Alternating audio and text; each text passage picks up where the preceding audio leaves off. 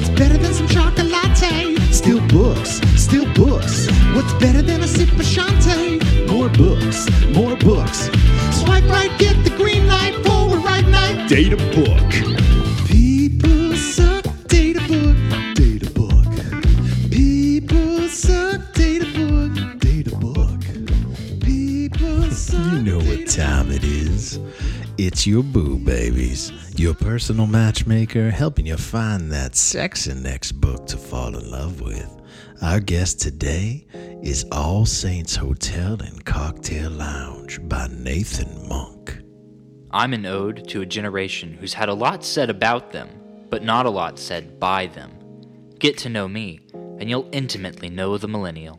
Mm hmm. Well, who should swipe right on you? You probably know, and hopefully love, a millennial. I do. My book daddy is one. My story will feel all too familiar if you are one yourself. I'll show you the world through their eyes as I introduce you to a group of friends who gather at a neighborhood bar and have their lives changed. We're not going to flip through old photo albums, though.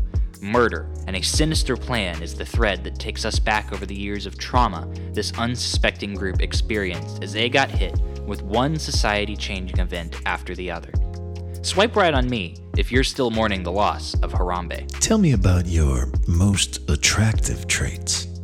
At the outset of our date, you might think I just want you to get to know my friends Leo, Joy, Shane, Clementine, and Nick. But if you're a millennial, you'll feel like you're reliving some of the most important events from your teen and young adult life. My real goal for our relationship is to get you to see how a generation survives living in a world that doesn't seem built for them after being raised and continuously judged by baby boomers who were often detached and apathetic. Some have barely made it out alive. There's a little dorkiness in all of us. I want to know what makes you dorky. I'm obsessed with the early 2000s. It's a complicated and eventful time in American history. I start our date on the night of President Obama's inauguration, and as we look back over the lives of this crew of friends, you'll ask yourself if change is possible and hope is worth having. After all, these friendships had weathered the Columbine Massacre, 9 11, the Great Recession, a tech boom, the occupation of Wall Street, and plenty of overpriced Starbucks lattes. We can decide if they're any better off having lived through all of it, or if we are. I heard you like to be inspirational. Hit me with one of your favorite inspirational quotes. That was all a decade ago.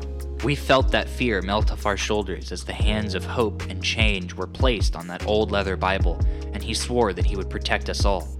We looked up at that screen, our bar daddy Billy smiling at the screen along with the rest of his misfit children.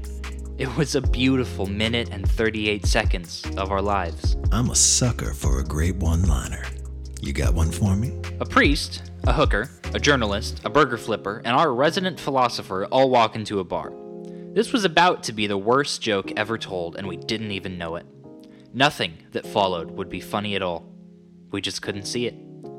Only three of us would survive, but we all died that night. What do you spend a lot of time thinking about? Millennials, maybe more than any other generation, have relied on relationships with one another for survival.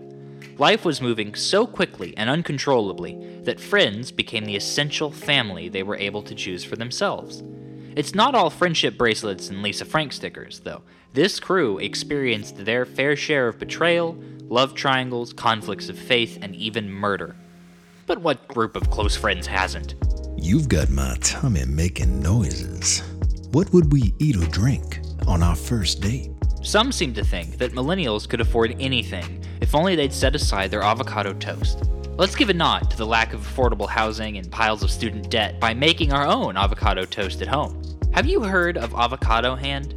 It's a term for an actual injury that started trending, if injuries can trend, thanks to the surge in popularity of avocados. We'll have to be careful when we slice ours open and take out the pit. Getting stitches wouldn't be a good memory for our first date. Once we finish our toast, let's meet up with friends at All Saints to drink until last call. If the first date goes well, you're gonna wanna take me home and introduce me to you know who. why don't you tell me a little bit about them? Nathan Monk is a social justice advocate, dyslexic author, and former Orthodox priest. He holds a master's degree in theology and is the founder of the Charity Institute, a community growth program for nonprofit organizations. Nathan lives in East Tennessee with his partner Tanisha and their three children and works with nonprofits and local governments to address poverty and homelessness, issues he knows intimately after experiencing homelessness with his family as a teenager. Active on social media under the moniker Father Nathan Monk, my book daddy uses his voice to bring these issues and many more, especially those affecting millennials, to life for his hundreds of thousands of followers. I love celebrities. What celebrity would sound best reading your audio version? Jon Stewart isn't a millennial, but thanks to The Daily Show with Jon Stewart, he became a trusted voice to almost the entire generation. I think his voice is the perfect fit for me because he spoke up and spoke for so many people who felt like the world was flying by, out of control, and they just had to hang on for dear life. Well, I've heard enough to make my decision. I'll be swiping right and picking up a copy of this book. If you'd like to find your next great read, download the Bookie Call app and browse thousands of incredible books just waiting for that special book up all the good ones are still available. Until next time, just remember people suck. Data.